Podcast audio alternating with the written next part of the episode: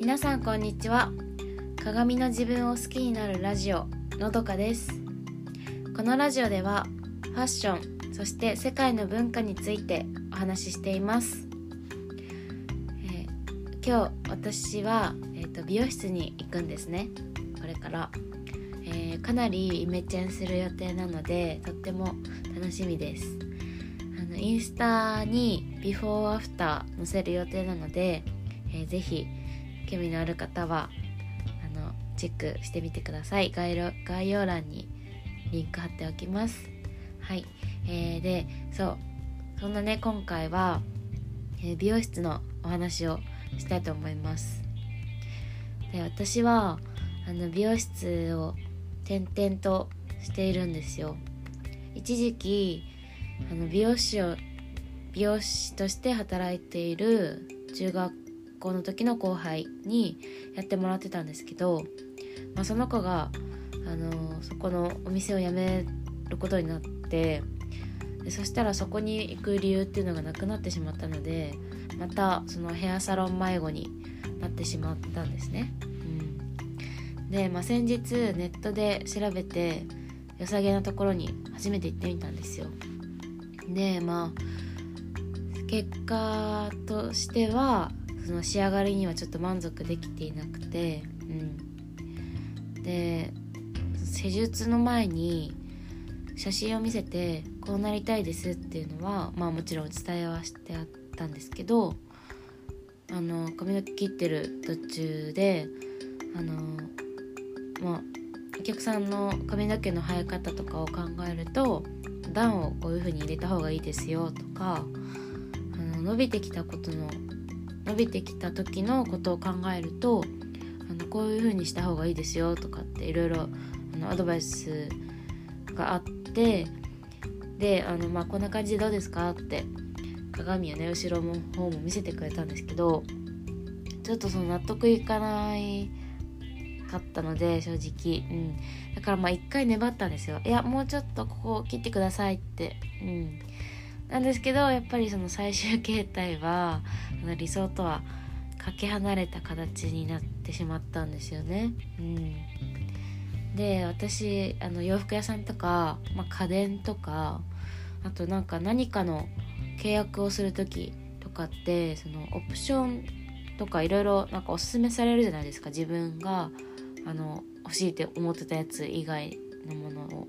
うんでそういう時っていうのは私結構断れるタイプで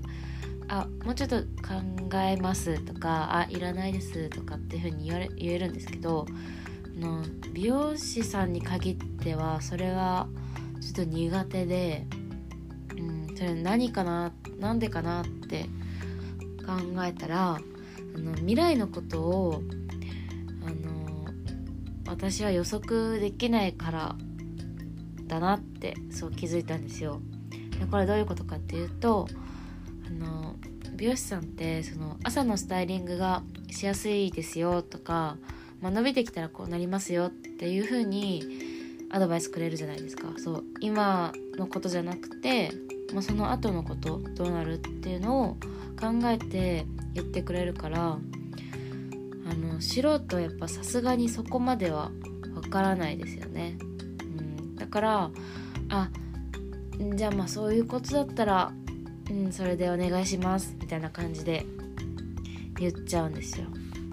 うん、でその中学校の時の後輩にやってもらう時は私強めのパーマをお願いしてたんですね。うん、でなんでその強めのパーマかって言ったら、まあ、まずかかりにくい髪質っていうのは私のその経験上今までいろんな美容師さんにやってもらった時にの経験上分かってたからでしかもそのすぐ取れちゃうパーマが、うん、でそういうのが嫌だからっていうのもあってあとはそのデザイン的にもそのくるくるした癖っ気風にしたかったんですよ。もうそれにすっごい憧れてたから。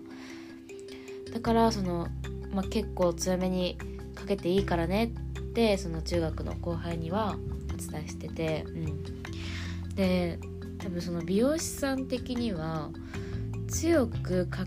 かりすぎてしまうっていうことに抵抗があるのかあのこういう風になりたいんですって理想を伝えてもあでもまあ最近の流行りはこういう風に柔らかくちょっとゆるふわな感じのパーマなのでとかって言って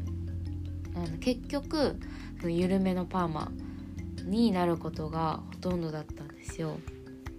そうでまあそういう風な出来事こういうこともあったからっていうのも後輩に話してだからとりあえずあのやってみてってでももし失敗しても別に私そんな責めないし気にしないからってあの伝えたら「分かりました」って言ってくれて結果もうめちゃくちゃドンピシャ理想のパーマをね仕上げてくれたんですよ。うん、でそこで私が美容師さんに重要視するのっていうのはあの技術じゃなくて、まあ、技術よりもコミュニケーションとかその信頼関係だなって気づいたんですよ。うん、で当時その中学の後輩っていうのはあのアシスタントだったんですねその美容師の中でも、うん、アシスタントだから全然歴も浅かったんですけどそうやって私の満足するまああの髪型にしてくれて、うん、そうまあそうですね。うん。でそう歴は浅かったけどその私の好みっていうのも知ってるし私もその自分の意思をきちんと伝えられるししかもそれを聞いてくれるっていうそういう信頼関係があったからこそなんだなってそう思ったんですよ。でもしそこでうんなんだろうな失敗した形になったとしても私はあの本当にあの気にしないんですよね。でそれ何なぜかっていうとやっぱその決定権の所在って大事だからなんですよ。決定権が自分にあるっていうことはイコールその責任も自分にある、うん、責任も伴うけどやっぱり何より自由じゃないですか。人間って自由が一番幸せだなって思ってて。だからその失敗してもあの自分が決めたことだったら踏ん切りがつくんですよ。あまあしょうがないなって思えるけど人が決めたことってそのイライラの矛先を向ける場所がなくなっちゃうんですよね。うん、まあ一応あの大人なのでそのイライラをそうやって人にぶつけるってことはしないから、うん、そうすると自分もまあ相手に従ってしまった自分が悪いってなるんですけどそれでもやっぱイライラって残るんですよね。うん、そう。だからそのね教育その美容室っていうのも私にとって初めてのところなんですけどあの自分の意思を強く持って臨みたいなって思います。うん、でもあの今まで私が行ってきた全ての美容室美容師さん、うん、もう共通して言えることは、うん、いつでもシャンプーは気持ちいいっていうこと。あのいつもうこのシャンプーの時間ね本当に大好きで多分そういう方みんな多いと思うんですけど、うん、いつまでもやいつまでももうずっとやっててほしいってあの思ってしまうんですよね私。ちょっと最後気持ち悪くなってしまったんですけどすいません。あの今日もお聴きいただきありがとうございました、えー、このラジオの感想や、えーとリクエストお待ちしております。概要欄に LINE のリンクを貼っておきますので、えそちらからお願いします、えあとラジオのフォローもぜひよろしくお願いします、えそれでは素敵な一日をお過ごしください。